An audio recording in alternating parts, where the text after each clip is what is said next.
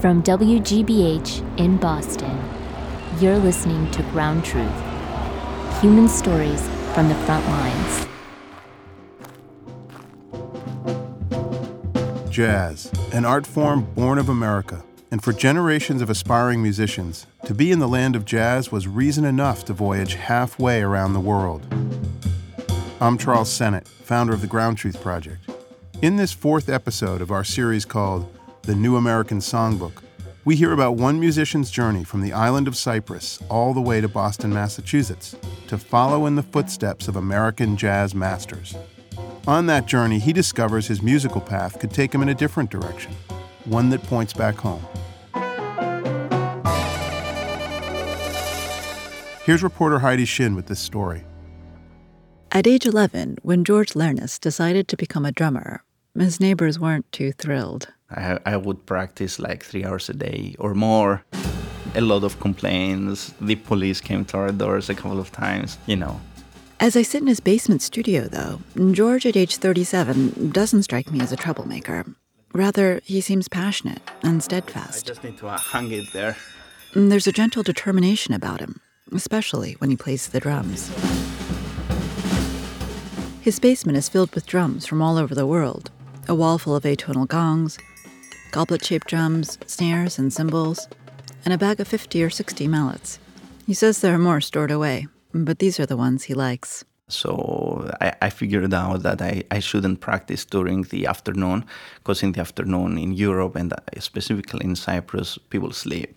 George grew up on the island of Cyprus. There weren't a lot of opportunities for musicians there, but he eventually started taking lessons from someone who had studied abroad in the US.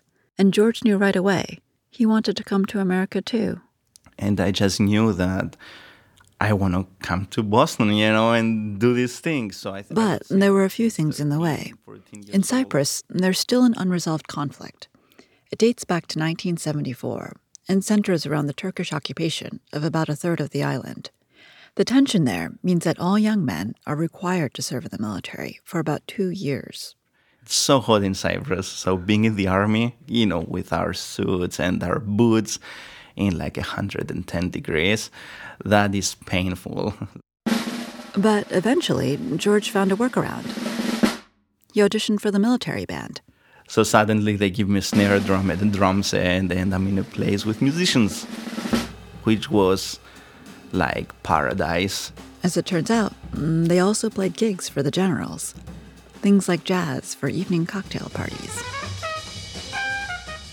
But being in the military didn't foster George's loyalty towards Cyprus. All he could think about was coming to the States to study American jazz, to learn to play like Miles Davis and drum like Tony Williams. Eventually, George's military service came to an end. But there was another issue his father. My father is a doctor, and he basically wanted me to fill his shoes at some point. So he saw music as a threat. So he and his mom decided George would apply to music school in the US in secret. George was accepted to the Berklee College of Music in Boston. Yeah, so it was very tricky, like convincing him. What what finally convinced him? What made him change his mind? Uh, quite honestly, I'm not so sure. I think my mother, you know, like she, I think she understood that I was good um, at music. And I think she also understood that I would be a miserable person if I went to medical school without having the passion for it. It was at the very, very last moment that he said yes that literally was like a month before like the school would open here that he said okay go do your thing you know? So he arrived in boston at age 20 with just a single suitcase. I came light second day here i, I went to the music store with the drum set and that was at the time was more important to me than having clothes you know? I had what i had but my mind was like music. That's it period. He had a roommate from Cyprus who introduced him to other friends from back home. One of them just loved Greek music. I didn't really like it. I hated it actually. I just like had no respect of like traditional music. I just was all in jazz, and everything else for me was like noise. But he liked this friend. They kept hanging out at clubs and festivals. Then, slowly but surely, the Greek music grew on George. So I'm not sure if that's kind of uh, some sort of nostalgia or, or missing my country, but I think it was me rediscovering my roots too, you know. In fact, it started to remind him of home. He was 20 years old after all, and figuring out who he was. And being away from home helped with that. Sometimes, if you're in your country, like we tend not to appreciate what we have. And when I was in Cyprus, that music was so accessible for me. It was granted. It was something that it didn't feel special. So George kept at it on the drums, but he also started studying traditional Greek and Middle Eastern music too. I started with a percussion instrument called toumbeleki. It's basically a goblet shaped drum. When George talks about drumming, he uses the phrase, it captured me. And that's exactly what it looks like when George plays the drums. He's captivated by the music. By the time George graduated from college, he was making it as a musician in Boston. Some nights he played at jazz clubs, other nights were spent with Middle Eastern and Mediterranean ensembles, playing a fusion of traditional and jazz. He had a girlfriend and an apartment, and Boston felt like home. Until he realized he couldn't stay. George's student visa had expired, and he was granted an extension. But the extension was about to expire too, so now he needed a new visa, giving him permission to work and live in the US. George contacted a lawyer who suggested he apply for an O1. It's a special visa for quote unquote extraordinary artists extraordinary ability in the world of immigration is not what you and I think of when we use the word extraordinary. Immigration attorney Linda Rose in Nashville, she explains via Skype. Extraordinary ability in the arts means distinction, that the person is uh, recognized uh, for their skill and ability that is substantially above that normally encountered in the field of arts. Essentially, they want you to have won a Grammy. That it's crazy, you know. Like if you think about it, when you finish school, you don't instantly get a Grammy, you know. So I was like, I felt helpless. In the absence of a Grammy, you need to collect other evidence to show how extraordinary you are. That with your talents, you'll make a valuable contribution to American music. The first step for George was to gather proof that he'd played in significant venues in the US alongside of significant musicians. Flyers, concert programs, anything to prove that he'd been there on stage. So tell me, like flyers, right? Who saves right. performance flyers? They're the kinds of things your mother would have saved for you. Mm, but as an immigrant, your parents aren't always there for these milestones. I, I called everybody and. I After a futile search for flyers online, George started to visit the venues in person. Say, Listen, I played here in like 2003 with this band. Can you write a letter that verifies that I was here on that date and played with this band, please? Then he found himself in New York for a gig and visited a friend's apartment. So I remember pouring on the floor like hundreds of pages. Piles and piles of flyers she'd collected. So I had to run to the nearest like Staples, make some copies, go to my gig, go back to Boston. You know, I found late that I need to have all these things, and I paid the price. Here's where I should mention George has played some significant venues like the Metropolitan Museum of Art. Yeah, we played at the Met with uh, one of the operas I played. And more recently, Carnegie Hall in New York. The acoustics were spectacular where we're sitting. It felt unreal. Still, George's lawyer kept asking for more, like press clippings and critical reviews in trade publications or journals, numbers from billboard charts and sales, and letters from colleagues experts in the field who would testify to his talent. And they needed to see contracts, proof that the artist is not just being paid, but being paid above average. George's stress was mounting. Yeah, if the answer was no, I would have to pack and leave basically within a month. Pack a suitcase and get out of here. This was in 2006. It felt like my career was, you know, hanging on a thread. You know, it's like, you know, I, I didn't know what, I felt desperate.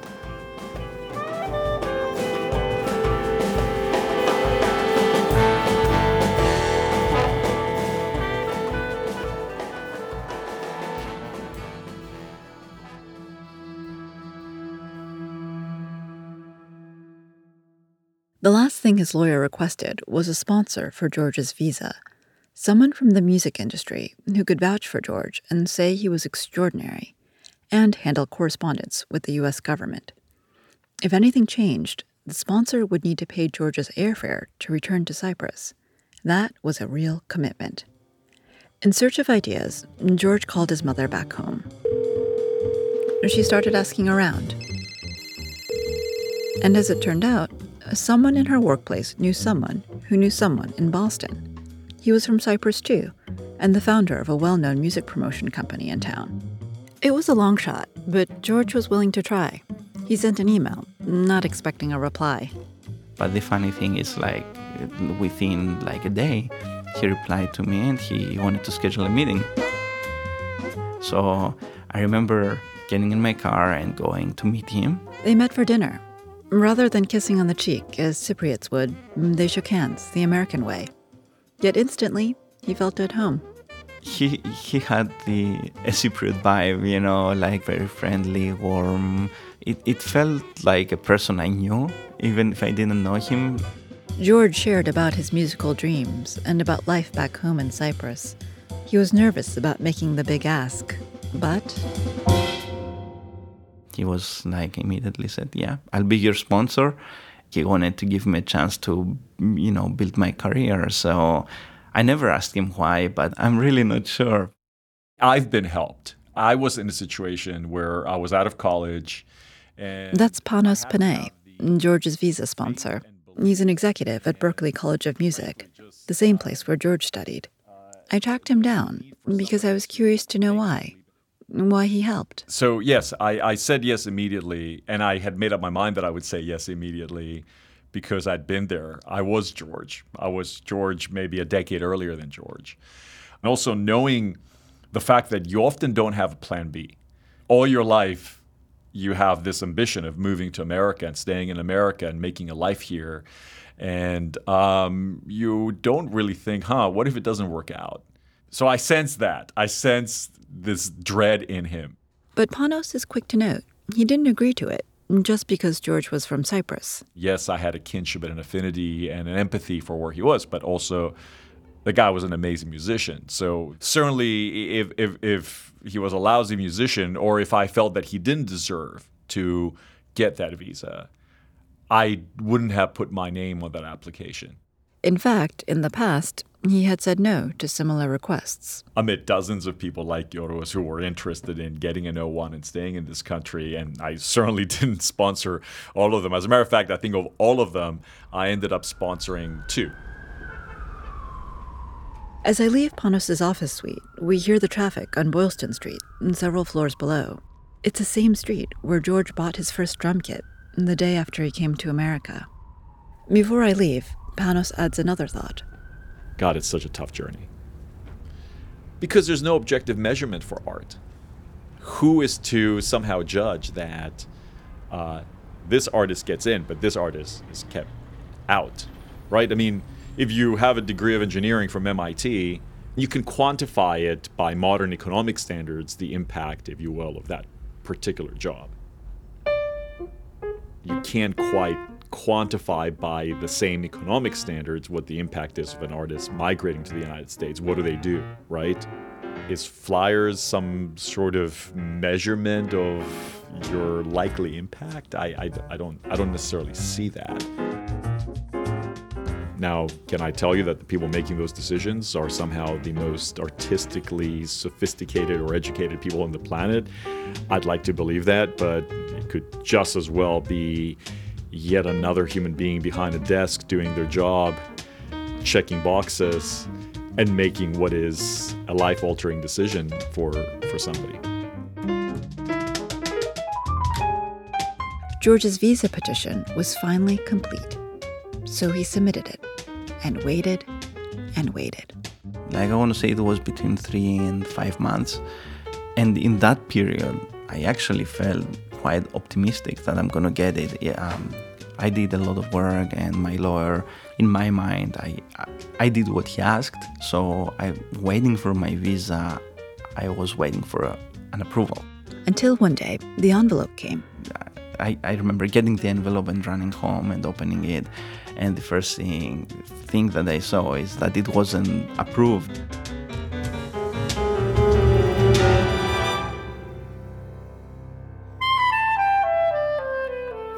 Well, it said they'd reconsider if there was more information. But George didn't know if he wanted to try again. It would take more time and more money. Plus, what could he add to change their minds?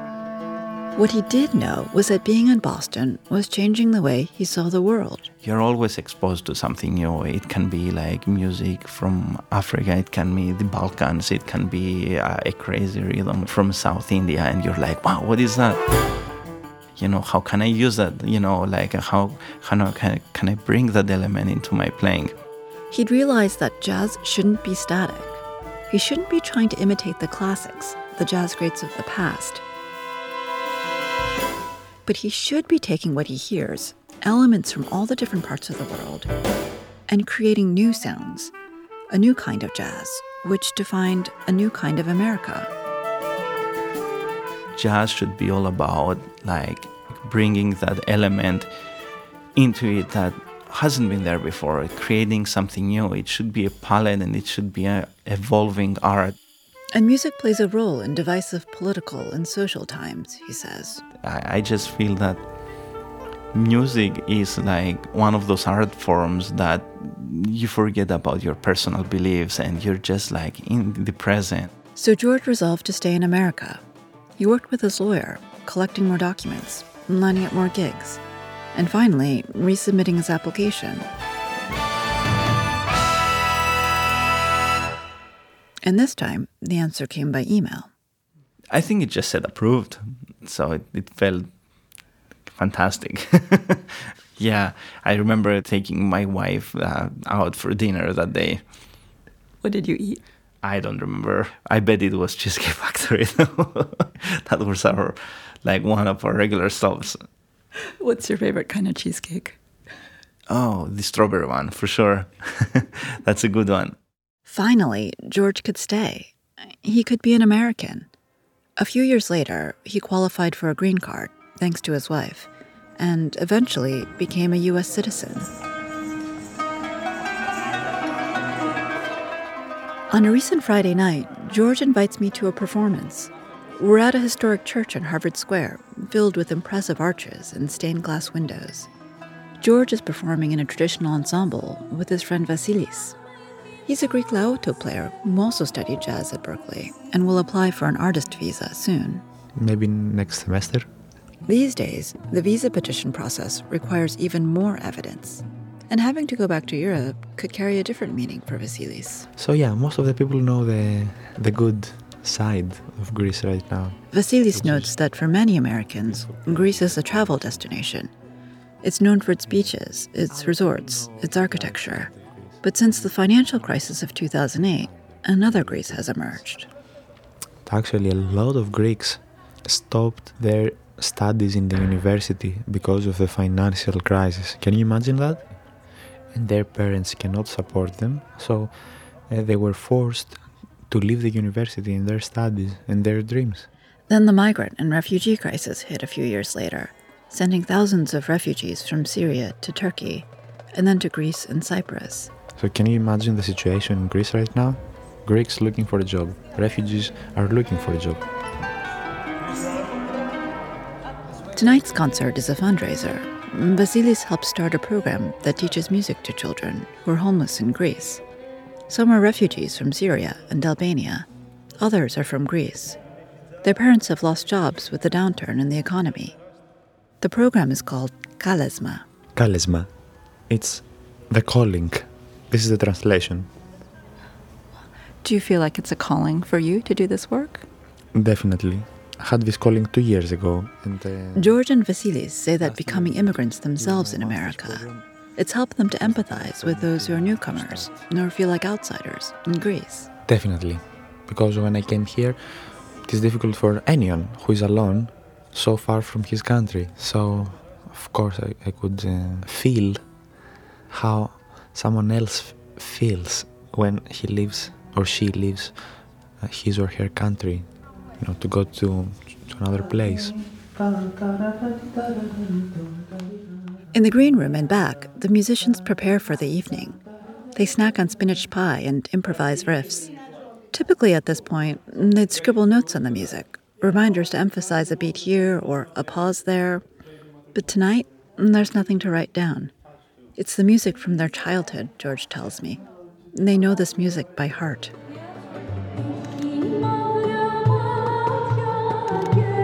As they enter the performance space, the energy is palpable. There's so much joy on stage. They raise their brows and nod their heads and smile when a passage is played just right. You see them feel the music. Greek and Cypriot Americans fill the pews. Some immigrated to the States decades ago, others are more recent arrivals. They shout in response to familiar choruses. They hold cell phones in the air to record their favorite songs.